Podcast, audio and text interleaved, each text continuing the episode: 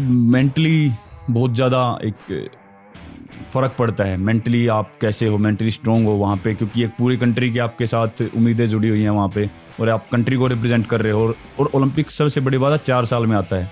तो वो एक बहुत ही बड़ा एक फैक्ट है कि चार साल में आपको एक थोड़ा सा टाइम मिलता है कि वहीं पर आपको परफॉर्म करना है।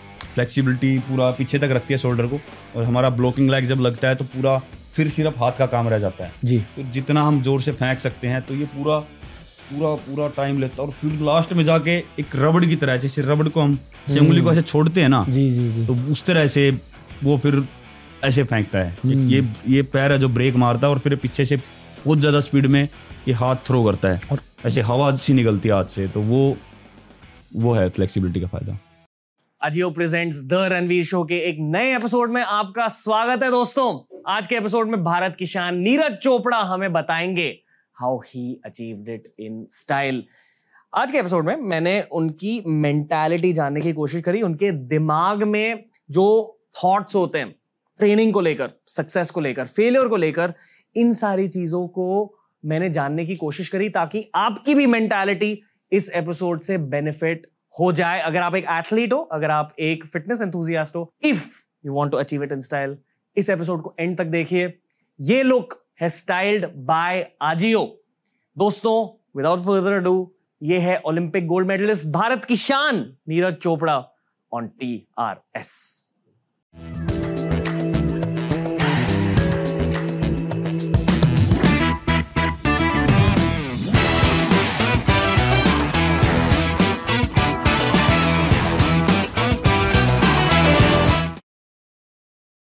Neeraj Chopra भाई इंडिया के लिए आपने जो भी किया उसके लिए thank you thank you Ranveer भाई। और बहुत अच्छा फिर- लग रहा आपके साथ। और फिर मैं ये कहना चाहूँगा कि welcome to T R S thank you so much भाई। Thank you. बहुत बहुत ज़्यादा अच्छा लग रहा है आपसे बात करके। भी बहुत बढ़िया लग रहा है। बहुत ही एक पॉजिटिव और स्पोर्टिव वाइब आ रही है यहाँ पे। मैंने रूम देखा वहाँ पे इतने स्पोर्ट्स लेजेंड अपने तो बहुत ही मज़ा आया वो देख के। कैसे हो आजकल मेरे भाई? बिल्कुल बढ़िया। एकदम मस्त ट्रे, ट्रेनिंग चल रही थी और बस पूरा दबा के मेहनत चल रही है अभी। आपसे बहुत ज़्यादा कॉन्फिडेंट एनर्जी किसी को फील हो जाती है। जब Thank आपके you. आपको फेस टू फेस कोई देखेगा आप बहुत ज़्यादा अच्छे तरीके से कॉन्फिडेंट आप ओवर कॉन्फिडेंट बिल्कुल नहीं हो पर कॉन्फिडेंस आप में तो बहुत है। हाँ मुझे लगता है कि वो ज़रूरी है। ओवर कॉन्फिडेंट तो नुकसान कर देता है। आ, पर अगर ओवर कॉन्फिडेंट भी है तो अपने तक ही रखो उस बात को। आ, लेकिन मुझे लगता है कि एक ट्रस्ट तो रहना चाहिए अपने आप पे कि ये मैं कर सकता हूँ। गोल्ड मेडल जीतने से पहले कॉन्फिडेंस था कि ओवर कॉन्फिडेंस था आपके दिल में? आ, उस टाइम पे ये था कि मुझे अपना कॉन्फिडेंस था कि मैं अपना बेस्ट करूँगा यहाँ पे पर ऐसा गोल्ड मेडल का कोई मैंने प्रेशर नहीं लिया था कि मैं गोल्ड जीतूँगा। वो उसी दिन डिसाइड होता है क्योंकि बहुत तगड़े एथलीट थे वहाँ पे तो मैंने अपना हंड्रेड परसेंट दिया। बाकियों ने भी दिया। किसी से स्पोर्ट्स ऐसा है कि कई बार अच्छी से अच्छी टीम भी या अच्छी से अच्छे से अच्छा एथलीट अपना परफॉर्म नहीं कर पाता उस दिन और मेरा उस दिन ठीक काफ़ी अच्छे से रहा। तो ये up down up down sports में चलते रहते हैं। पर प्रिपरेशन बहुत बढ़िया थी। ऐसे क्यों होता है पर? एक तो ओलंपिक्स का बोलते हैं कि एक मेंटली बहुत ज़्यादा एक फ़र्क पड़ता है। मेंटली आप कैसे हो मेंटली स्ट्रोंग हो वहाँ पे क्योंकि एक पूरी कंट्री की आपके साथ उम्मीदें जुड़ी हुई हैं वहाँ पे और आप कंट्री को रिप्रेजेंट कर रहे हो और, ओलंपिक्स सबसे बड़ी बात है चार साल में आता है। तो वो एक बहुत ही बड़ा एक फैक्ट है कि चार साल में आपको एक थोड़ा सा टाइम मिलता है कि वहीं पे आपको परफॉर्म करना है। तो इतने और अगर वहाँ पे उस मौका चूक गया तो अगले चार साल तक वेट करना पड़ेगा। तो वो एक बहुत बड़ा एक मेंटल इशू है कि वो एक बन जाता है कि यार, चार साल बाद और मिलेगा ये मौका। तो उसी टाइम पे, उसी एक पर्टिकुलर टाइम पे आपको करके दिखाना है कुछ। तो वो एक मुझे लगता है कि वो मेंटली फिजिकली तो सब फिट होते हैं। अगर आप ओलंपिक्स लेवल पे जाते हैं तो फिजिकली सब फिट है। लेकिन वहाँ पे मेंटली कौन कितना ज़्यादा स्ट्रॉन्ग है, वो बहुत ज़्यादा डिपेंड करता है। ओके बहुत कुछ पूछना है आपसे यार। बिल्कुल आप पूछो बढ़िया मज़ा मज़ा आ रहा है अच्छा लग रहा है। ओके आ, जब आप वो जैवलिन फेंक रहे थे जो विनिंग थ्रो था आपका हम्म। आपके दिमाग में क्या चल रहा था? तभी भी आप सिर्फ़ ये सोच रहे थे कि मुझे बेस्ट परफॉर्मेंस देनी है या आप कुछ ऐसे विजुअलाइज कर रहे थे? विजुअलाइजेशन मैं पहले भी करता हूँ थोड़ा मतलब Okay. कंपटीशन से पहले या मैं खेलने वाला हूँ उससे पहले माइंड में चलता है। सॉन्ग सुनता हूँ ऐसे आँख बंद करके मैं सोचता रहता हूँ कि ओके मैं रनवे पे हूँ मैं भाग रहा हूँ और मैंने अच्छा थ्रो किया जो हमने ट्रेनिंग में फोकस किया है कि हमको इस तरीके से टेक्निक करनी है वही मैं फोकस करता हूँ कि वहाँ पे भी करूँ।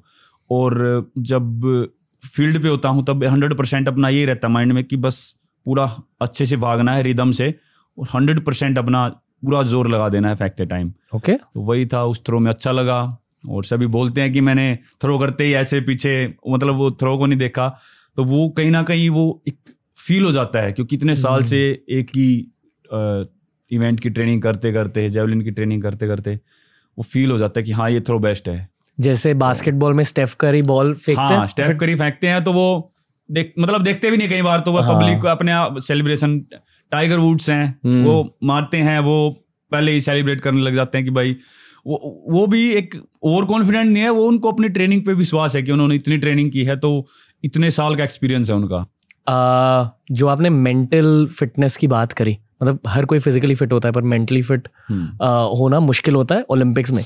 क्योंकि कुछ लोगों को शायद लाइफ में एक ही अपॉर्चुनिटी मिलती है ओलंपिक्स में। कुछ लोगों को ज़्यादा से ज़्यादा शायद तीन अपॉर्चुनिटीज़ मिलेंगी। कुछ हैं मतलब जो कई एथलीट होते हैं चार पाँच भी ले लेते हैं लेकिन वो यही है कि एक पीक टाइम तो होता है सभी का।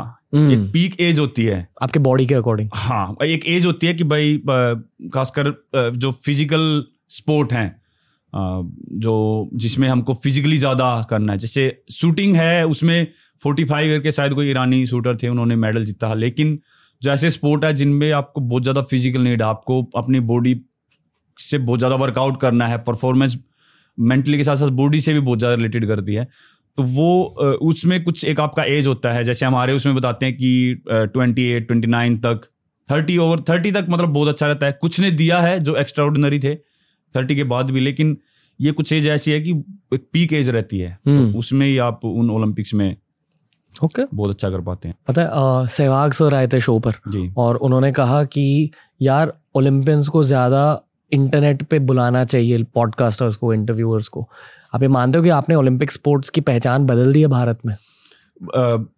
मेरे से पहले काफ़ी अच्छे अच्छे रहे हैं मतलब मैं अ, सिर्फ़ अपना नाम ले लेना चाहूँगा क्योंकि। पीवी सिंधु जैसे और अभिनव बिंद्रा जी विजेंद्र सिंह हाँ विजेंद्र सिंह ध्यानचंद मैरी कोम साइना नेहवाल मतलब अपने बहुत अच्छे अच्छे गगन नारंग सभी का नाम मैं गिनवा सकता हूँ लेकिन बहुत सारे अपने ओलंपियंस ऐसे जिन्होंने कंट्री के लिए मेडल जीते हैं और देश के लिए बहुत कुछ किया है हम्म। तो उनका भी एक योगदान है इसमें और मैं पैरालंपियंस को भी इसमें ऐड करना चाहूँगा कि इस बार कितना अच्छा परफॉर्मेंस था। सभी ने बहुत ही बढ़िया किया। तो एक सभी की वजह से सभी का एक यूनिटी है जो एक पहचान दिला रही है। और ओलंपिक्स Okay. और पैरालंपिक्स बहुत लोग बहुत लोगों ने फॉलो किया इस बार। Okay okay. तो आ, वो अच्छा था। पर क्योंकि हमने ट्रैक एंड फ़ील्ड में एक इवेंट जीता हुआ है हम्म। ओलंपिक्स में आई फील कि अब बहुतों का ध्यान अब ओलंपिक स्पोर्ट्स पर आ चुका है। मैं आपसे ये पूछना चाहूँगा कि जैवलिन आपके हाथों में डाला था किसने? कोई कोच थे? मेरे हा, हाथों में वैसे तो मेरा खुद ही किसी ने ये नहीं बोला था कि यार तू ये स्पोर्ट कर ले। वो मेरा खुद का ही मैं मैंने थ्रो करते हुए देखा सभी स्पोर्ट थे। मतलब एक स्टेडियम था मल्टी स्पोर्ट थे उसमें। अ, वहाँ पे वॉलीबॉल भी था क्रिकेट भी था बास्केटबॉल था वॉली सॉरी टेनिस वगैरह सब भी रेसलिंग था फुटबॉल हॉकी सब स्पोर्ट थे। लेकिन वो एक कोने से कुछ दोस्त थे वो मतलब उस टाइम पे बने बने थे तो वो जेवलिन थ्रो कर रहे थे बिल्कुल कोने पे स्टेडियम में। ये कहाँ की बात है? ये पानीपत स्टेडियम की बात है शिवाजी स्टेडियम की. तो वहाँ पे मैंने उनको थ्रो करते हुए देखा तो तभी उसी टाइम बस एक मन में एक अजीब सा एक सभी स्पोर्ट की तरफ़ ना होके फिर भी मुझे वो अच्छा लगा। वो फेंक रहे थे वो जेवलिन ऐसे हिलती हुई जा रही थी और वो आगे जाए गड़ रही थी तो बस मेरा मन किया कि यार मुझे भी ये फेंकनी है। हम्म। तो मैंने ऐसे ट्राई की थी तो तब जाके वहाँ पे जो अ, मेरे आसपास के अ, जो दोस्त थे जयवीर नाम है उनका तो वो उन्होंने बोला कि भाई साथ में हमारी ट्रेनिंग स्टार्ट कर दे।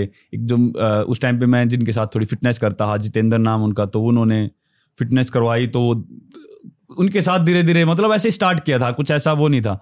लेकिन जब से जेवलिन की ट्रेनिंग स्टार्ट की तो तब पता लगा कि बस अब यही करना है। जब पहली बार जैवलिन को थ्रो किया था आपने क्या चल रहा था आपके दिमाग में? बस मुझे मैं सोच रहा था कि जैसे ये फेंकते हैं वैसे ही फेंकना है मुझे भी। बस मतलब दूर फेंकना। हाँ वैसे फेंकना ऊन की तरह फेंका नहीं गया और बहुत ज़्यादा दूर नहीं फेंका गया मेरे से लेकिन ये था कि ठीक था। और वही है कि आपको ट्रेनिंग ही परफेक्ट बनाती है तो अच्छे से ट्रेनिंग करते गए। पर जिस तरह के आपके बॉडी के डायमेंशन है हम्म। उसका भी कुछ रोल रहता है जैवलिन थ्रो में? अ, अब अलग अलग तरह के होते हैं। कुछ थ्रोअर्स हैं वो स्पीडी होते हैं। Okay okay. कुछ थ्रोअर्स हैं वो बहुत ज़्यादा स्ट्रोंग होते हैं क्योंकि हमारे स्पोर्ट में कोई वेट कैटेगरी नहीं है। आप 80 के जी के हो या आप 120 के जी के हो आपको एक ही जगह पे सभी को कम्पीट करना है। तो सभी का पार्ट सभी का बॉडी लैंग्वेज और सभी की फ़िज़िकल फिटनेस अलग ही होती है। हम्म कुछ जर्मन्स को आप देखोगे तो वो बहुत ही ज़्यादा ऐसे 6.5 6.4 फीट होते हैं और ऐसे ओवर 100 के जी हम बच्चे लगते हैं उनके सामने खड़े हुए। आपकी हाइट क्या? मेरी पाँच ग्यारह छः फीट के करीब है मतलब Okay. इतना ही है। ओके। और वेट मेरा कंपटीशन टाइम पे around eighty six eighty seven तक रहता है। तो मतलब उनके सामने खड़े हुए हम ऐसे लगते हैं लेकिन जिनका वर्ल्ड रिकॉर्ड है उनकी भी उनका भी वेट ऐसा ही जितना मेरा रहता है उतना उनका ही था। लेकिन वो भी अच्छी थ्रो करते हैं और हमारे जितने वेट के भी अच्छी थ्रो कर लेते हैं। अब उसमें क्या है कि हम थोड़ा स्पीडी हैं मैं फ्लेक्सिबल हूँ स्ट्रेंथ भी ठीक ठाक है तो वो एक सभी चीज़ों का कॉम्बिनेशन है और टेक्निक बहुत बड़ा एक पार्ट है इस स्पोर्ट में। और हनुमान जी आपके साथ है। हाँ बिल्कुल अपने यहाँ पे तो स्पोर्ट कोई भी खिलाड़ी है इंडिया के तो हनुमान जी को तो पूरा और शिव जी को तो पूरा मा, वो मानते हैं कि भाई वो तो बिल्कुल खिलाड़ियों के भगवान है।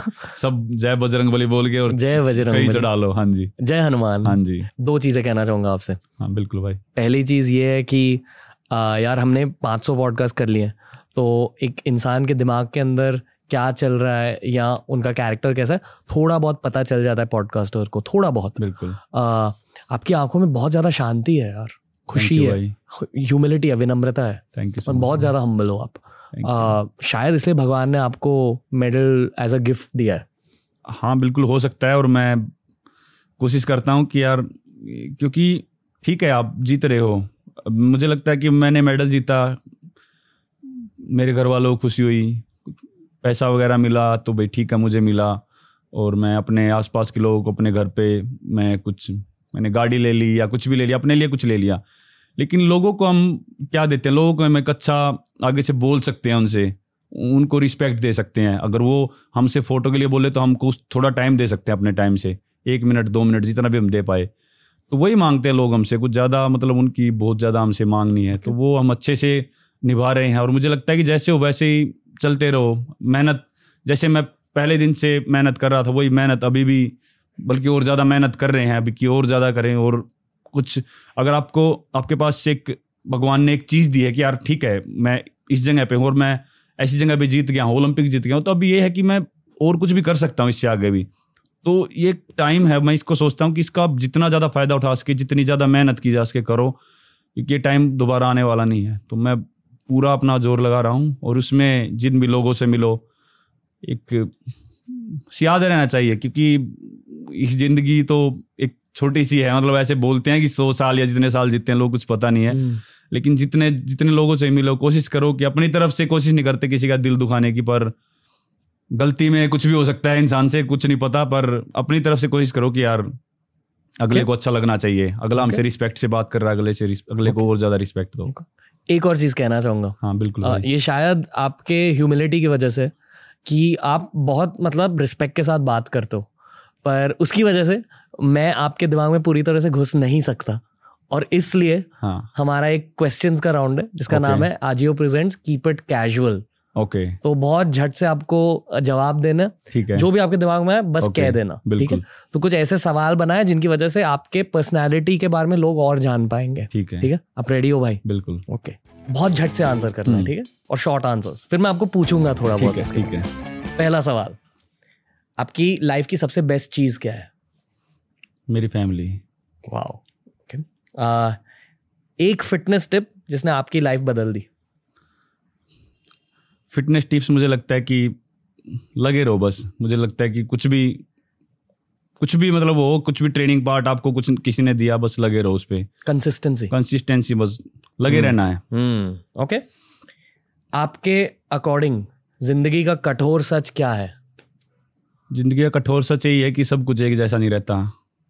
जैसा भी चले कोश कोशिश करो कि उसको उस मोमेंट को जीने की कोशिश करो। हम्म ओके आपके लिए आपके अकॉर्डिंग सबसे स्टाइलिश आउटफिट क्या है?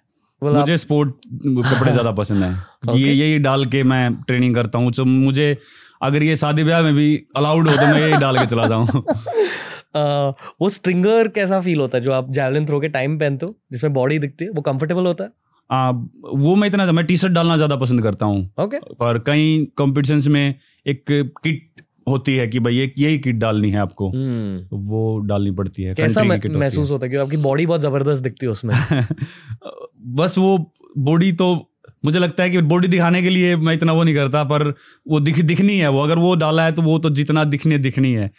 पर उस टाइम पे पूरा फोकस अपना इवेंट पे की गेम पे ही होता है। तो वो तो जब लोग आपके ट्रिपल एट जैसे बाल देखते हैं और आपके बॉडी को देखते हैं हर भारतीय को ये लगता है कि यार दैट्स अ बॉय उसे सपोर्ट करो हमारा नीरज. नहीं वो अच्छा लगता है। अभी तो मैंने बाल कटवा लिया होपफुली जब एक दो महीने में जब दो तीन महीने में मेरे कंपटीशन स्टार्ट होंगे तो तब तक थोड़े आ जाएँगे। बालों में पावर होता है। बस स्टार्टिंग से रखता हूँ तो एक अच्छा लगता है। बस Okay. वो बन गया है एक। अपना बंडाना डाल के बढ़िया से और पूरा ज़ोर लगा दो फिर। ओके ओके घर पर जब आप बैठे हुए होते हो अकेले में आप क्या पहनना पसंद करते हो? अकेले में मैं, मैं कोई लूज सी ट्रैक पैंट और T shirt simple okay comfort के लिए फिर हाँ कंफर्ट के लिए बढ़िया। एक चीज़ जो लोग ओलंपियंस के बारे में बिल्कुल नहीं समझते या बिल्कुल नहीं जानते। उनकी मेरे हिसाब से उनकी पर्दे के पीछे की ट्रेनिंग हम्म। वो मुझे लगता है कि जो देखते हैं खेलते टाइम उससे एकदम बिल्कुल ही डिफरेंट होती है। बहुत ज़्यादा ही आ, मैं कोशिश करूँगा कि मैं दिखा सकूँ लोगों को। कैसे ना कैसे भी करके पर वो जो ट्रेनिंग है वो असली चीज़ है। ट्रेनिंग के टाइम पे कभी उल्टी आई है? करनी पड़ी थी मुझे। क्योंकि इतना सिर में दर्द और इतना एक बार इतनी ज़्यादा ट्रेनिंग हो गई थी उस दिन मेरी साइकिलिंग थी साइक, मतलब बहुत ज़्यादा हार्ड हम्म। और काफ़ी ज़्यादा सेट थे उसके। तो अंदर से जो भी थोड़ा बहुत खाया पिया था पूरा ऐसे अपने आप ही बाहर आने की तो उल्टी करनी पड़ी थी। Okay. ऐसे आई नहीं है कितनी भी ज़्यादा ट्रेनिंग कर ली तो बच गया उस चीज़ से लेकिन करनी पड़ी थी एक बार। ओके ये थोड़ा अजीब सवाल है। इन सवालों में से नहीं है। ठीक है। पर क्या आपके स्पोर्ट में भी स्टैमिना की ज़रूरत होती है? क्योंकि एक एक बार आपको थ्रो करना है। जी। हाँ एक बार करना है लेकिन मैं एक चीज़ बताना चाहूँगा स्टेमिना की ज़रूरत बिल्कुल होती है क्योंकि हमारा कंपटीशन अराउंड एक घंटे से डेढ़ घंटे तक चलता है और उसमें हम लगातार कुछ ना कुछ एक्टिविटी करते रहते हैं। मतलब? मतलब हम एक थ्रो करते हैं वापस आते हैं हमको सिर्फ़ बैठे नहीं रहना है हम कुछ ना कुछ स्पीड में भाग लेंगे हम कुछ फेंकते रहेंगे हम स्ट्रेचिंग करेंगे हम फिर से स्प्रिंट लगा देंगे। तो हम एक्टिविटी करते रहते हैं हम बिल्कुल बैठ नहीं सकते क्योंकि बैठ गए तो वो बिल्कुल ढीला हो जाएगा सब कुछ फिर नहीं कर पाए अगली थ्रो तो मेंटली और फिजिकली दोनों मतलब कई जगह बहुत ज़्यादा ठंड होती है खासकर यूरोप्स में। यूरोप के जो कॉम्पिटिशन्स होते हैं तो उनमें काफ़ी ठंड होती है। तो वहाँ पे तो बहुत ज़्यादा हमको कंटिन्यू कंटिन्यू कुछ करते ना थ्रो करके आए अपना ट्रैक सूट डाला और फिर भागना शुरू कुछ ना कुछ कर लिया कुछ एवी एक्सरसाइज कर ली कुछ वैसे मूवमेंट करते रहे। क्योंकि अगर बॉडी ठंडी हो गई तो इंजरी भी हो सकती है बिल्कुल बिल्कुल। Okay. और आप परफॉर्मेंस भी अपना हंड्रेड परसेंट नहीं पाओगे। और एक चीज़ और ऐड करना चाहूँगा कि हमारा मान लो कंपटीशन टाइम है चार बजे तो हमको अराउंड थ्री थर्टी या फिर थ्री फिफ्टीन हमको कोल रूम में जाना पड़ता है। जी। और उससे भी पहले हम वार्म अप शुरू कर देते हैं। मतलब अराउंड चार बजे कंपटीशन है तो हम ढाई बजे वार्म अप शुरू कर देते हैं और चार से पाँच या साढ़े पाँच बजे कंपटीशन खत्म होगा। तो अराउंड साढ़े साढ़े तीन तो नहीं मतलब ढाई से तीन घंटे कंटिन्यू हमको बॉडी चलाते रहना है।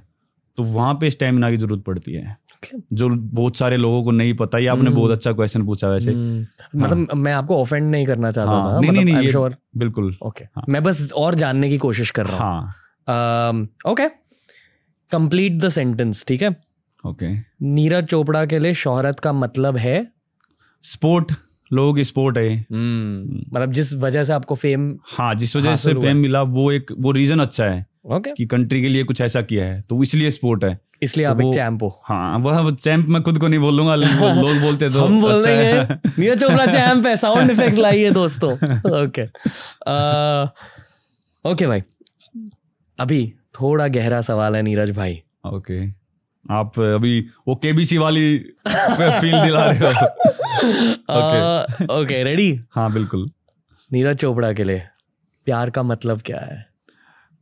प्यार एक बहुत ही प्योर चीज़ है। मुझे लगता है दिल से हो तो बहुत बढ़िया है। हम्म, ऐसा सिर्फ़ दिखावा नहीं। हम्म, दिखावा तो तंग कर देता है। हम्म, तो ओके दिल से हो तो स्पोर्टिव भी होता है। और एक पॉजिटिव वाइब्स होती है वहाँ पे। जी जी। तो वो पता लग जाता है। ओके एक फ़िल्म जिससे आपको बहुत ज़्यादा मोटिवेशन मिली। भाग मिल्खा भाग काफ़ी अच्छी लगी। हम्म, फरहान अख्तर की फ़िल्म हम्म, ओके क्यों? एक तो स्पोर्ट्स थी स्पोर्ट की थी वो एक उसमें रियल स्टोरी मिल्खा सिंह जी ने अपनी लाइफ की बताई थी। और जिस तरीके से फरहान अख्तर ने अपना अपने आप को उसके लिए रेडी किया और वहाँ पे ऐसे लगा कि आप अभी भी गूगल पे चेक करोगे मिल्खा सिंह लिखोगे तो उनका फ़ोटो आएगा कि वो एक उन्होंने रियलिटी मतलब ऐसा लगा कि यही है। हम्म। तो वो कहीं ना कहीं वो अगर आप रियल में उस बंदे के जैसे दिखने लगो और वही पर्सनैलिटी उसमें दिखे तो वो मज़ा आता है। हम्म। और उनका उनकी जर्नी दिखाए उसमें। आप वैसे मोटिवेशन के लिए फ़िल्में देखते हो? नहीं वैसे कभी कभी ऐसे देख लेते हैं कि भाई टाइम है तो तब देख ली पर Okay. कुछ फ़िल्में हैं जो मोटिवेट करती हैं जो अच्छी लगती हैं देख के। और कोई फ़िल्म है ऐसे? ऐसे ही, काफ़ी हैं। जैसे फॉरेस्ट गम नाम की एक मूवी थी वो बढ़िया मैं जब लॉकडाउन था तो मैंने टॉप आईएफडीबी रैंकिंग्स की काफ़ी मूवीज़ देखी थी तो उस टाइम में ये मूवीज़ काफ़ी देखी मैंने। फॉरेस्ट गम मेरी भी सबसे फेवरेट फ़िल्म है। ओह नाइस क्योंकि बेसिकली उसकी मैसेज ये है कि हम्म। अगर आपका दिल साफ़ है भगवान हाँ। आपका ख्याल रख लेगा। हाँ कोई कुछ भी कर लो फिर आप मतलब अच्छा ही होगा उसमें। कुछ एक लेवल तक तो पहुँच ही जाओगे। हम्म। बस मेहनत करो और हाँ, दिल साफ़ रखो। हाँ दिल साफ़ रखो। ओके। अगला सवाल। जैवलिन थ्रो की सबसे मुश्किल चीज़ क्या है? जेवलिन थ्रो की डिस्टेंस वही है जो मेन चीज़ है। दूर तक फेंकना उसको। क्योंकि फेंक तो सब लेंगे लेकिन वो एक डिस्टेंस बढ़ाते रहना बढ़ाते थोड़ा थोड़ा बढ़ाने में भी सालों लग जाते हैं। हम्म। मतलब कितना बढ़ता है? मान लो मतलब। मान लो मैं एक एग्जांपल देता हूँ आपको। 2018 में मैंने 88.06 मीटर लगाई थी एशियन गेम्स में। जी। नेशनल रिकॉर्ड किया था और मेरा बेस्ट थ्रो था वो। तो वही रिकॉर्ड तो, तोड़ा मैंने 2021 में। और वो भी एक सेंटीमीटर से टूटा था 88.07 मीटर। तो वो अठारह से 19 19 में चलो मुझे इंजरी थी लेकिन 20 में कोविड हो गया लेकिन मैं खेल रहा था तब भी एक। तो 21 में फिर मैं दोबारा खेला तो 21 में टूटा। अभी भी पिछले साल 2022 में मैंने 89.94 मीटर लगाई तो एक डेढ़ मीटर अभी बढ़ी है। तो ऐसा कभी कभी ऐसा भी होता है बहुत लंबा जंप हो जाता है काफ़ी मीटर भी बढ़ती है कई बार वो आपका डिस्टेंस पकड़ना भी बहुत मुश्किल होता है तो डिस्टेंस काफ़ी मुश्किल चीज़ है उसमें आपको खुद किसकी फ़ैशन सेंस अच्छी लगती है विजय देवरकोंडा ये काफ़ी अच्छे हम्म। वो डालते हैं ओके हम्म। ओके कूल मतलब मॉडर्न माचो स्टाइल है उनकी हाँ मतलब, इंडियन भी काफ़ी डालते हैं हम्म। तो अच्छा लगता है मतलब एक बाल वाल थोड़ा अच्छे से वो भी उनको लंबे बाल रखना और वो अच्छे लगते हैं वो। बढ़िया। आप दाढ़ी उगाओगे कभी? कोशिश करता हूँ मुझे अच्छी नहीं लगती पर सभी बोलते हैं यार क्या कर रखा है तूने कटवा ले अभी फिर मेरा मन ही उड़ जाता है कि पर देखते हैं कभी होपफुली आगे जाके कोशिश करूँगा कि थोड़ा उगा सकूँ। नीरज चोपड़ा के सुनहरी जुल्फों का राज क्या है? मैं कटवाता नहीं हूँ बाल बस बढ़ते रहते हैं बढ़ते रहते हैं तो और मैं बहुत ही ज़्यादा लेजी हूँ केयर करने में बालों की। ओके इसलिए क्या होने लगा कि भी थोड़े थोड़े झड़ झड़ जाते हैं। पर वो एज की वजह से भी हर किसी को होता है ना? तो पर हाँ पर राज ऐसा कुछ नहीं है मतलब मैं स्टार्टिंग से ही लंबे रखता हूँ। और मेरे स्ट्रेट बाल हैं। मतलब ऐसे घुंघराले नहीं होते हैं। करली हेयर नहीं होते हैं तो वो स्ट्रेट ही रहते हैं। तेल वेल डालते हो? तेल कभी कभी ओके okay. हाँ पहले काफ़ी लगाता था अभी तेल का इतनी आदत नहीं है तो। Okay okay. बस ये कंगा- नेचुरल है। कंगा भी मुझे लगता है काफ़ी ज़्यादा आठ दस साल हो गए होंगे कंगा लगाता नहीं बालों में तो वो। पर ये शायद healthy diet healthy sleep routines का भी एक अ, हाँ Result हो है। सकता है। हम्म। कितना सोते हो वैसे आप? रिकवरी के लिए तो सोना पड़ता है। दिन में अराउंड कम से कम सात घंटा तो होना चाहिए। मतलब रात को और थोड़ा बहुत दिन में। हम्म। छः सात घंटे की छः साढ़े छः घंटे भी रात को या सात घंटे रात को और दिन में भी आधा घंटा एक घंटा भी मिल जाए तो बहुत है Okay. क्योंकि ट्रेनिंग के बीच में वो रिकवरी टाइम ज़रूरी है। अगर किसी दिन आपको मोटिवेशन नहीं फील हो रही है तो आप क्या करते हो? मैं अगर ट्रेनिंग है तो मैं अगर मुझे लग रहा है कि आज नहीं है तो मैं कुछ और करता हूँ मैं क्योंकि मैं मानता हूँ स्पोर्ट एक पार्ट है लाइफ का ये लाइफ नहीं है। तो मैं सोचता हूँ कि अब यार मैं आज चलो आज सिर्फ़ खाते पीते हैं बस। कोच के साथ बैठूँगा अपने दोस्तों के साथ या कुछ भी। आज सिर्फ़ फ्री रहना है कुछ करना ही नहीं है। हम्म, वो भी ज़रूरी है। कोई प्रेशर नहीं है हमारे ऊपर कि यार हमको करना ही है ट्रेनिंग यार करना ही है। वो आप दिल से अच्छा लगता है आपको खुशी मिलनी चाहिए वो काम करने में। हम्म, और तभी उसका फ़ायदा भी मिलेगा आपको। ऐसे आपके ऊपर प्रेशर होगा और आप ज़बरदस्ती करोगे आपका शरीर टूटा हुआ है और आप फिर भी लगे रहो लगे रहो तो वो इंजरी के चांस है उसमें। तो मैं कोशिश करता हूँ कि यार चलो आज घूमने चलते हैं। मैं कोच को बोल देता हूँ कि नहीं आज नहीं है मूड बस आज नहीं करेंगे। कोच भी वो अच्छा टूनिंग बनी हुई है फिजियो है मेरे कोच हैं तो उनके साथ अच्छी टूनिंग बनी हुई है तो वो बोलते हैं कि ठीक है ठीक है पुश मत कर खुद को फिर ठीक है। चिल करने के लिए क्या करते हो? मतलब जब आप घूमने जाते हो कहाँ हम्म। जाते हो? खाने? अ, खाते भी हैं बस खाने में ध्यान रखना पड़ता है कि हेल्दी चीज़ ही खाएँ क्योंकि फिर ट्रेनिंग के टाइम अगले ट्रेनिंग में निकलना है वो सब कुछ। फेम मिलने के बाद अपने स्टाइल के बारे में क्या सीखा है? फ़ैशन और ये सब? फ़ैशन के बारे में? वही मैं बोलूँगा मतलब कपड़े वगैरह जूते वगैरह खरीदने का स्नीकर्स लेने का स्नीकर्स मैं काफ़ी लेता हूँ। लेकिन मुझे खरीदने का शौक है। मैं पता नहीं क्या है कि मैं डालता नहीं हूँ ज़्यादा डाल नहीं पाता। हम्म, मैं खरीदता हूँ और रख देता हूँ। शायद से आगे यादगार के तौर में कुछ खेलता हूँ कहीं पे वो मैंने किट डाली है तो मैं रख लेता हूँ। कि यार आगे उसके लिए। पर अभी जैसे कल भी मैं आया तो वो कैमरा के साथ खड़े थे। पता नहीं मुझे तो आदत नहीं है। अब जो बॉलीवुड से आते हैं तो वो तो हम्म। पूरा कैमरा घुमरा उनका उनको आदत हो गया उस लाइफ की। जी जी। पर मैं ऐसे ही निकल गया मैंने जोगर डाला था। मैं परसों कहीं पे गया था तो वैसे ही मैं सुबह घर से उठा तो वही पैंट मैंने दोबारा दोबारा डाल के मैं आ गया। हम्म, मैं जस्ट ऐसे बोल ही रहा था जो भाई साथ साथ में थे मेरे कि यार मैं देखो ऐसे कपड़े डाल के आ गया। थोड़ा एयरपोर्ट वगैरह पे थोड़ा ठीक से डाल के आने थोड़ा आगे ही वो फिर कैमरे वाले स्टार्ट हो गए फ़ोटो खींचने। तो वो थोड़ा सा कोशिश करते हैं कभी कभी लेकिन मुझे सीखना है थोड़ा। ओके नीरज चोपड़ा की ड्रीम वाइफ कैसी होगी? सोचता नहीं बस देखो भगवान। बस वही है कि शायद से बस ओरिजिनल हो। वही है कि। जैसे है वैसे अच्छे से वो हो क्योंकि एक सिर्फ़ दिखाने के लिए ये हो कि मैं मेरे साथ अच्छी है या फिर वो वो चीज़ नहीं मतलब एक ओरिजिनलिटी हो तो अच्छा रहेगा। Famous guy problems let's see देखते हैं मतलब वही है कि बस ओरिजिनल हो और बढ़िया लगेगा फिर अच्छे से चलेगा सब कुछ। भले ही चाहिए नहीं कि भाई बहुत ज़्यादा फ़ेमस या नाम फेम हो ठीक ठाक भी है तो पर ओके ऐसे होना चाहिए कि भाई हाँ फैमिली के साथ अच्छे होने चाहिए हाँ। अब सिंगल हो? अभी तक तो हाँ। ओके नहीं। और नीरज चोपड़ा का सबसे मनपसंद जैकेट और मनपसंद जूते कौन से हैं? मनपसंद जैकेट? मुझे वो पफर जैकेट होती है ना थोड़ी मोटी मोटी जी जी जी। सर्दी में डालते हैं जो। तो हम्म वो काफ़ी अच्छी लगती है और मनपसंद जूते अपने जेवलिन के शूज़ बहुत ज़्यादा पसंद है। उनमें कीले होती है वो मैं ऐसे डाल के नहीं घूम सकता पर वो बहुत अच्छे लगते हैं। ओके हाँ। तो ये था नीरज भाई हमारा Ajio presents keep it casual round thank you आपको जाना मैंने इसके थ्रू यार। आप फैमिली ओरिएंटेड हो बहुत। आप वही है जो मतलब क्योंकि क्या हुआ कि अप, जो अपने आप ही इतने उससे आते ना क्योंकि मैं एक नॉर्मल फैमिली से उठा गाँव से निकला बहुत सारे दोस्त भी मिले बहुत हमारे बारे में ऐसे बोलने वाले कि इससे कुछ नहीं होगा वो भी मिले बहुत सपोर्टिव लोग भी मिले तो सब चले गए। मतलब बहुत ही कम लोग हैं जो हमारे पास टिक हमारे साथ टिक पाए या फिर समझ पाए हमको। फैमिली से ही है जो हमको आज तक वैसा ही देखते हैं जैसे हम हैं और हम उनके साथ वैसे ही रह सकते हैं। तो वही इसीलिए मैं ज़्यादा मतलब कोशिश करता हूँ कि फैमिली के साथ जितना आप वैसे रह सकें। आपके पेरेंट्स ने कभी आपको कुछ ऐसी बात बोली है जिसकी वजह से आपको बहुत फ़ायदे मिले आपके करियर में? पेरेंट्स तो मतलब हमारी एक बात बताऊँगा मेरी जॉइंट फैमिली है। हम अराउंड अठारह उन्नीस लोग हैं घर में मतलब सभी बच्चे मेरे कज़न सभी मिला के मेरे दादाजी हैं।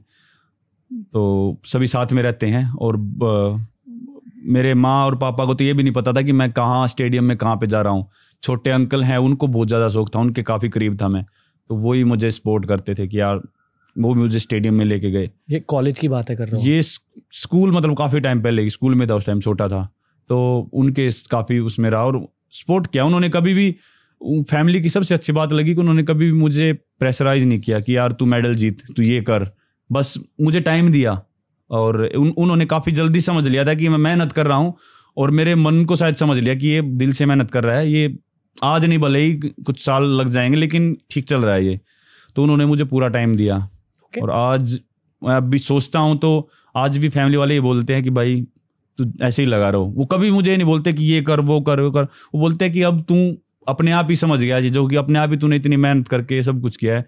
बस हमारी जहाँ भी ज़रूरत लगे वो बताता रहा। अगर वो हमेशा ही बड़ी अच्छी सपोर्ट करते हैं। आपको पड़ती है ज़रूरत? किसको नहीं ज़रूरत पड़ती? मतलब आप बात बात करने में भी ये मान लो एक तरह की एक पॉजिटिव एनर्जी मिलती है घर पे बात कर ली मैं मैं ये- सवाल इसलिए पूछ रहा हूँ क्योंकि मुझे ऐसा लग रहा है पॉडकास्टिंग करने के बाद आपके साथ कि आप बहुत ज़्यादा मेंटली स्ट्रांग हो। तो मेंटली स्ट्रांग तो है लेकिन शायद से एक इंसान भले ही अकेला आया है अकेला जाना है लेकिन शायद से आप आपके कोई करीबी हैं तो उनके साथ भी ज़रूरी है मतलब फैमिली के साथ Okay. फैमिली के टाइम देना क्योंकि उन्होंने ही उनकी वजह से ही है दुनिया में तो हम्म। सब ज़रूरी है। मेडल जीतने के बाद आप रोए? नहीं मैं कोश मुझे लग रहा था कि मैं रोऊँगा मैं रो पड़ूं लेकिन रोया नहीं यार पता नहीं देखते हैं शायद से कुछ स्पेशली मेडल होगा जहाँ पे मैं रोऊँगा। बट क्या महसूस हो रहा था जब पोडियम पर खड़े थे? बस यही महसूस हो रहा था कि यार कि सबसे बड़ा प्लेटफॉर्म है मेरे स्पोर्ट का क्योंकि ओलंपिक मेरे स्पोर्ट का ओलंपिक सबसे बड़ा प्लेटफॉर्म है। और वहाँ पे अपना नेशनल एंथम में बजवा पाया। एथलेटिक्स ट्रैक में मतलब जितने भी लोग थे सभी खड़े होते हैं। भले ही कम लोग थे पर सभी लोग खड़े थे रिस्पेक्ट दे रहे थे हमारे नेशनल एंथम को। खुद के बारे में क्या महसूस हो रहा था? खुद के बारे में वही लग रहा था कि यार कुछ किया है नीरज ने हाँ, कुछ तो गले में गोल्ड था और ऐसे फील हो रहा था बहुत ही कि यार कुछ तो किया। पूरी जर्नी थोड़ी थोड़ी थोड़ी थोड़ी हज़ारों लाखों थॉट्स थे कुछ देर के लिए कि यार वो मेहनत ऐसे स्टार्ट किया ऐसे बचपना गुजरा है गाँव से बिलोंग करता हूँ हर चीज़ छोटी छोटी याद आ रही थी कि यार कैसी जर्नी से निकल के यहाँ तक पहुँचे हैं। तो वो मज़ा आता है सोचने फिर। गाँव की खासियत क्या होती है? गाँव की खासियत होती है कि आप देखोगे बड़े ही सिंपल आदमी होते हैं। बहुत हार्ड वर्कर होते हैं। छल कपट नहीं है। हाँ कुछ नहीं। छल कपट वाले भी सब जगह मिल जाएँगे लेकिन कम मिलते हैं वहाँ पे। सिंपल होते हैं बिल्कुल ही। ओके हाँ। हरियाणा से इतने एथलीट्स कैसे निकल कर आते हैं भाई? मतलब हर स्पोर्ट में एथलीट्स होते हैं। कुछ तो कुछ तो है कुछ तो मतलब एक जिद्दीपना लगा लो या फिर एक वहाँ का ट्रेडिशन बन गया स्पोर्ट आप सुबह चार पाँच बजे भी ऐसे गाँव से निकलोगे तो सड़क पे आपको बड़े बच्चे भागते हुए नज़र आएँगे। तो वो एक पैसन है स्पोर्ट के प्रति। वो चाहे ग्राउंड नहीं है मेरे गाँव में कोई ग्राउंड नहीं था। हम फिर भी सड़क पे दौड़ लगाते थे। तो वो कहीं ना कहीं वो एक चीज़ है कि आप वो फैसिलिटी ही नहीं मांगते कि यार हमको ये भी चाहिए ये भी चाहिए। जिसको करना है निकलता रहेगा करते करते। कहीं स्टेडियम में भी जाएगा फिर और अच्छी जगह पे प्लेटफॉर्म मिलेंगे। पर करो आप बस मेहनत करो। Okay. हम्म। मुझे लगता है कि वहाँ स्पोर्ट्स का एक अच्छा सिस्टम बनाया गया है। सिस्टम भी है और अभी तो गवर्नमेंट भी काफ़ी सपोर्ट कर रही है धीरे धीरे स्टेडियम्स बन रहे हैं। जी। और वही है खा, खान पान भी है एक बहुत ही हम्म। ज़रूरी खान पान बहुत एक बड़ी बताइए। होता है हाँ बताइए खाना पीना क्या है कि वही है घर सभी अगर में अपने भैंस होती है तो दूध घी पनीर दही सब कुछ और अपना क्योंकि हरियाणा है तो वही हरियाली अपना खेत होते हैं सभी के लगभग गाँव में तो और ज़्यादातर खिलाड़ी आप देखो गाँव से ही बिलोंग करते हैं तो अपने खुद की सब्ज़ी या खाना पीना अपना खुद का होता है ऑर्गेनिक टाइप में ज़्यादा हम्म। तो वो अच्छा खाना पीना तो घर पे फोर्स करते हैं वहाँ पे हरियाणा पंजाब में कि खाओ और खाओ और खाओ। और खाना और मेहनत का कॉम्बिनेशन होता है तो वो फिर अपने आप ही हो जाता है। आप वेज हो?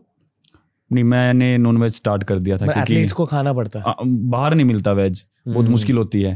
हम्म। मैं वेज ही था लेकिन एक बार मेरा सात आठ किलो वेट ऐसे टूटने लग गया था काफ़ी। मेहनत तो उतनी चल रही थी डाइट कम थी।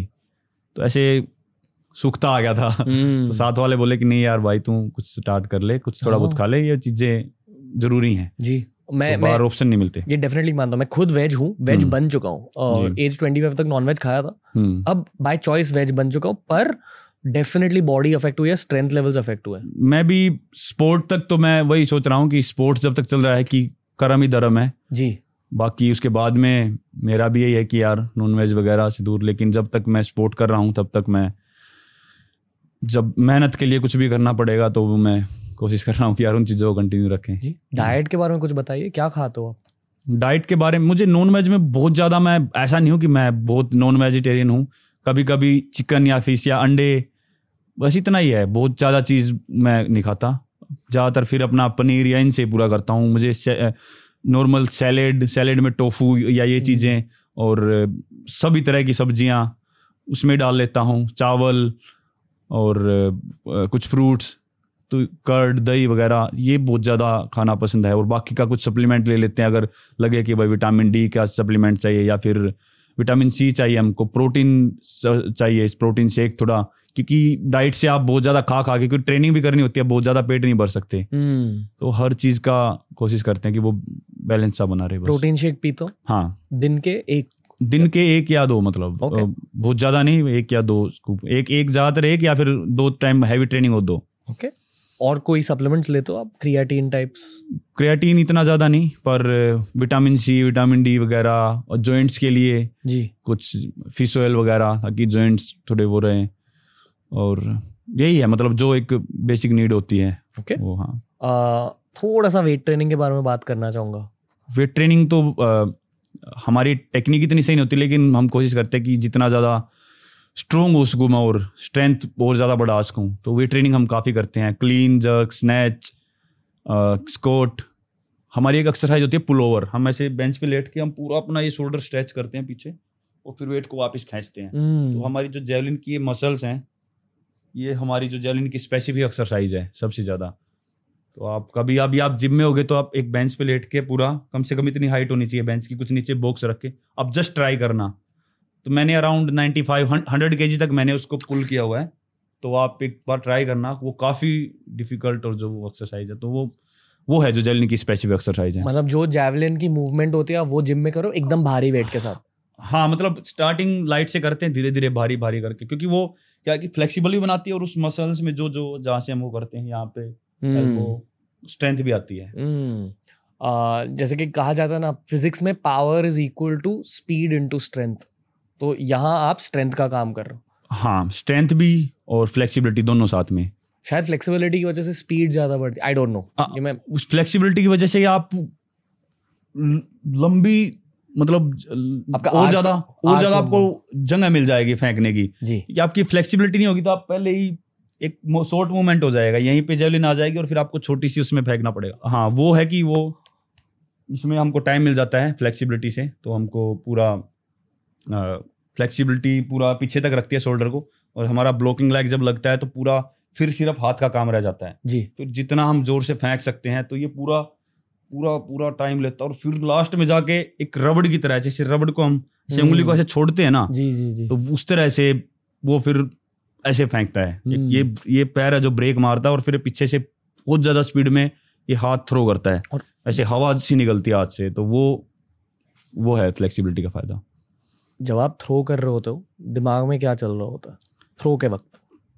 ट्रेनिंग में तो यही चल रहा होता है जो कोच बताता है कि यार तेरा ब्लॉकिंग लेग थोड़ा मुड़ गया या तेरा तूने पहले एल्बो को ऐसे मोड़ लिया या फिर बहुत ज़्यादा टेक्निक है। मतलब मैं घुसा नहीं इस चीज़ में मैं जानबूझ के नहीं घुसा कि भाई बहुत ज़्यादा स्पेसिफिक साइंस में घुस जाऊँ मैं। मैं सोचता हूँ कि कहीं ना कहीं थोड़ा बहुत देसीपना भी रहना चाहिए। सही बताऊँ तो। पर बहुत ज़्यादा टेक्निकल है। मेरा कोच है जो बायोमैकेनिक एक्सपर्ट है। और वो छोटी छोटी चीज़ों को बहुत सारी चीज़ें हैं जो हमको मतलब हमारे एंकल से लेके या पूरी नी ग्लूट्स और बैक शोल्डर एल्बो सब जगह मतलब एक एक चीज़ है जो थोड़ी सी भी गलत होगी तो गड़बड़ कर देती लेकिन मैं कहीं ना कहीं अपना वैसे ही कोशिश करता हूँ कि अच्छी रहे टेक्निक लेकिन अपना वैसे फेंकता है दे, देसी तरीके से कि यार बस कंपटीशन में तो बस ज़ोर ही लगाना है। पहले ही कर लो जितनी टेक्निक करनी है। हम्म, कि वो माइंड मसल कनेक्शन भी बन जाती हाँ. है। आ, क्या कहते हैं उसको? मतलब ऑटोमेटिक बन जाती है आपकी बॉडी हाँ बस एक- वो हाँ हाँ वो एक एक कर करके वो काम कर करके वो हम्म। वहाँ पे फिर आपको बस ज़ोर लगाना है पर आपके दिमाग में आपको क्या दिख रहा होता है? उस टाइम पे तो बस यही दिख रहा होता है कि बस जेवलिन हाथ में है और फेंकनी है बस और कुछ नहीं। Power. जितना ज़ोर कितना जितना ज़ोर से फेंक सको बस। गुस्सा? गुस्सा भी होता है एग्रेसिव होता हूँ मैं कंपटीशन के। टाइम पे। मतलब फोकस के साथ ऐसा नहीं कि भाई बस पागलपंती है बस। फोकस भी होता है बहुत ज़्यादा लेकिन मैं एग्रेसिव तरीके से खेलता हूँ थोड़ा। अग्रेशन फील होती है तब। Okay? इस अग्रेशन को कंट्रोल करना भी आपने कहीं से सीखा था? नहीं वो आ गया। जब वैसे मैं कोशिश करता हूँ कि वैसे भी गुस्सा आ रहा है किसी बात पे अपना ग्राउंड पे निकाल दो पूरा। ग्राउंड पे जाते हैं वो पूरा गुस्सा ठंडा करके आते हैं हम। क्योंकि आपको किस बात पर गुस्सा आता है नीरज भाई? कुछ भी बातें होती हैं मतलब अ, वैसे ही कुछ बात होगी किसी इंसान ने ऐसी बात बोल दी फील हो जाती है कभी कभी अच्छा नहीं लगता यार कि कई बार ऐसा होता है कि हम किसी का बुरा चाहते नहीं है लेकिन अगला ऐसा फील कराता है कि जैसे यार, ये क्या बोल दिया मैंने? तो वो खुद में ऐसा लगता है कि यार, कुछ सच में गलत तो नहीं होगा तो वो सोच सोच के मैं एक बात को काफ़ी ज़्यादा बड़ा बना लेता हूँ अपने माइंड में। पर जैसे ही मैं ग्राउंड पे मेरे लिए सबसे ज़्यादा रिलैक्सेशन है मेरी ट्रेनिंग कितना भी कुछ है मेरे माइंड में, जब मैं ग्राउंड पे होता हूँ, मुझे नहीं पता, मुझे फ़ोन की ज़रूरत नहीं है, मुझे किसी की ज़रूरत नहीं, मैं पूरा हंड्रेड परसेंट अपना वहीं पे लगाता हूँ और मुझे, बड़ा पॉजिटिव रहता हूँ, पता नहीं क्यों मैं उस टाइम पे। तो वो मुझे बहुत ज़्यादा हेल्प करती है मेरी लाइफ में हर तरीके से हर तरीके से स्ट्रॉन्ग बनने में। Okay okay. अब हम मेंटल फिटनेस के बारे में बातें करेंगे। तो आपने कहा कि एक्चुअली ओलंपिक्स में जो लोग मेडल्स जीतते हैं हम्म। फिजिकली टेक्निकली शायद सब एक जैसे हैं पर जो मेडल्स जीतते हैं उनमें वो मेंटल फिटनेस का एक एज होता है। हम्म। मतलब क्या? मतलब यही है कि एक ऐसे प्लेटफॉर्म पे आपको कुछ लोग हैं जो हेल्प भी लेते हैं और मैं मानता हूँ कि भाई बिल्कुल आपको हेल्प लेनी चाहिए साइकोलॉजिस्ट की या किसी की, किसी को भी महसूस हो रहा है तो। कुछ कुछ एथलीट्स होते हैं जो ग्राउंड पे बड़ा अच्छा करते हैं लेकिन कॉम्पिटिशन्स में बस टाइट हो जाते हैं। मतलब वो कर नहीं पाते जो ट्रेनिंग में करते हैं वो। बहुत हैं ऐसे। पर वो वो कहीं ना कहीं मुझे लगता है कि यार, या तो वो बहुत ज़्यादा खुद से एक्सपेक्टेशन करते हैं कि यार मुझे ये करके ही जाना है यहाँ से। मुझे लगता है कि कहीं ना कहीं अपने गेम को, अपने स्पोर्ट को इन्जॉय करो। खेल रहे हो, आप ऐसा बनाओ कि आप खेल भी रहे हो और आप अच्छा भी कर रहे हो और आपको अच्छा फील हो रहा है। आप उस उस मोमेंट को एंजॉय करो।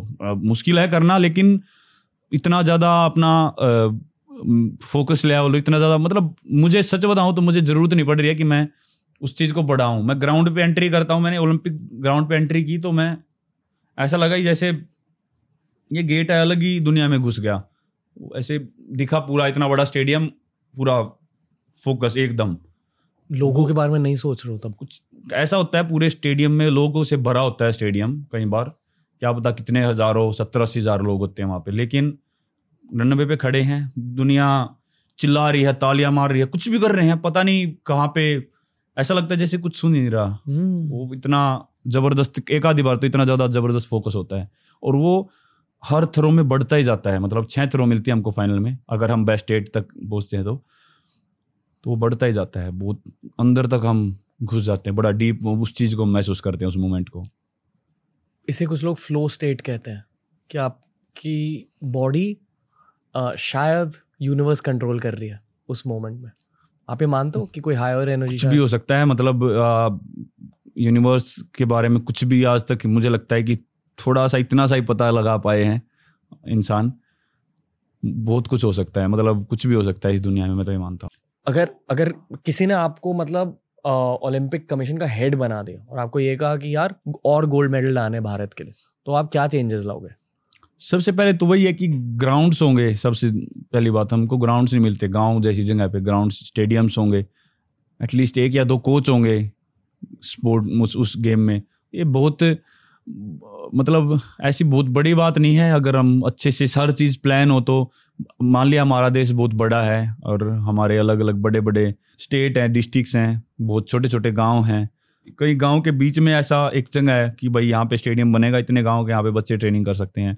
और एटलीस्ट एक स्टे, एक स्टेट में कुछ तो स्पेशल ऐसा हो कि मल्टीपर्पज कुछ ऐसा कि सभी स्पोर्ट और खासकर मैं बोलना चाहूँगा कि स्कूल और यूनिवर्सिटीज़ में भी ये हर यूनिवर्सिटी में हर कॉलेज में अच्छे स्टेडियम अच्छे ट्रैक और हर तरह का स्पोर्ट होना चाहिए। तो ताकि जितने ज़्यादा क्योंकि अपॉर्चुनिटी नहीं मिलती अपने यहाँ पे। ट्रेनिंग के लिए जगह नहीं मिल पाती कोच नहीं मिल पाते बच्चों को। तो कईयों के सपने दबे दबाए रह जाते हैं। आ, हमारा ऑनर है पूरी टीम का ऑनर है कि आप यहाँ हमारे ऑफ़िस में आकर आपने हमसे इतनी सारी बातें करी लोगों को इतना कुछ सिखाया। दो चीज़ें कहना चाहूँगा आपसे। पहली चीज़ जितना भी ग्रैटिट्यूड फील हो रहा है जितने भी थैंक यूज़ फील हो रहे हैं वो मैं आपको कन्वे करना चाहूँगा जो आपने देश के लिए किया बहुत बड़ी चीज़ है। आपने एक पूरे जनरेशन को इंस्पिरेशन दिया। थैंक यू भाई। जितने भी लोग ओलंपिक्स में जाकर मेडल्स जीतने आपका चेहरा अब उनके दिमाग में उनके दिल में तो बहुत बड़ी चीज़ करी है आपने। थैंक यू और ये सब करने के बाद भी जितनी ह्यूमिलिटी आपके दिल में ये बहुत कम लोगों में होती है। थैंक यू तो भाई। डेफिनेटली आप जैसे कहते हैं भगवान का बंदा। आप भगवान के बंदे हो। थैंक यू सो मच भाई। तो- बहुत अच्छा लगा आपसे बात करके। सेम सेम ब्रो और जाने से पहले आपके लिए एक गिफ्ट है। अरे। अ, ये हमारी पूरी टीम की तरफ़ से और Okay. आजियो की तरफ़ से आपके लिए। एंजॉय करो। थैंक यू सो मच थोड़े से चॉकलेट्स है इसमें Okay. थोड़ा भारी है भाई। सही है। अ, कोई बात नहीं काफ़ी भारी वेट उठाते हैं हम ट्रेनिंग में। तो थैंक यू भले ही मैं ट्राई ज़रूर करूँगा थोड़ा बहुत लेकिन कि अभी ट्रेनिंग पूरी दबा के चल रही है। कोई ना। पर काफ़ी लोगों के मुँह में ठेक रहा हूँ इससे। अरे ब्रो you भाई। अगर चाहिए आप नीचे रख सकते हो। ओके थैंक यू बस ये कहना चाहूँगा फिर से थैंक यू और इस बॉक्स के अंदर सिर्फ़ हमारे थैंक यूज़ और हमारे चॉकलेट्स नहीं है बहुत प्यार भी है आपके लिए और बहुत दुआ है कि आप हमारे देश के लिए और भी बहुत कुछ करें so जीते। एंड आई होप ये मेरे दिल से प्रार्थना है कि आपके करियर के खत्म होने के बाद आप सच में ओलंपिक कमीशन के कुछ हेड बन जाए इंडिया के। और और भी ज़्यादा मेडल्स लाए हमारे देश थैंक यू भाई। पूरी कोशिश। करूँगा पूरी। God bless you Thank you. Thank you तो दोस्तों ये था आज का एपिसोड शायद यही मेरी करियर की एक ब्लेसिंग है कि इन सुपर अचीवर्स से मिलने का इनसे बात करने का एक मौका मिल जाता है मुझे। यार ये एक ओलंपिक गोल्ड मेडलिस्ट है। बहुत सारे लोग सिर्फ़ ओलंपिक्स में compete करने का एक ख्वाब रखते हैं अपने दिल में। इन्होंने वहाँ जाकर एक ओलंपिक गोल्ड मेडल जीता है। आप ही सोचो कितनी बड़ी अचीवमेंट है।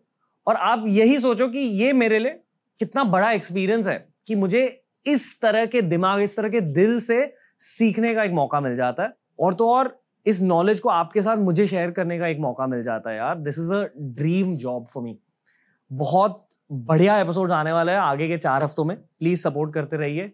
In order to achieve it in style TRS से सीखते रहिए। और अगर आपको ऐसी ही लुक चाहिए खुद के लिए आजियो ऐप डाउनलोड कीजिए। This look style by AJIO. जाकर शॉप कीजिए और स्टाइलिश बनते जाइए। T R S will be back very very soon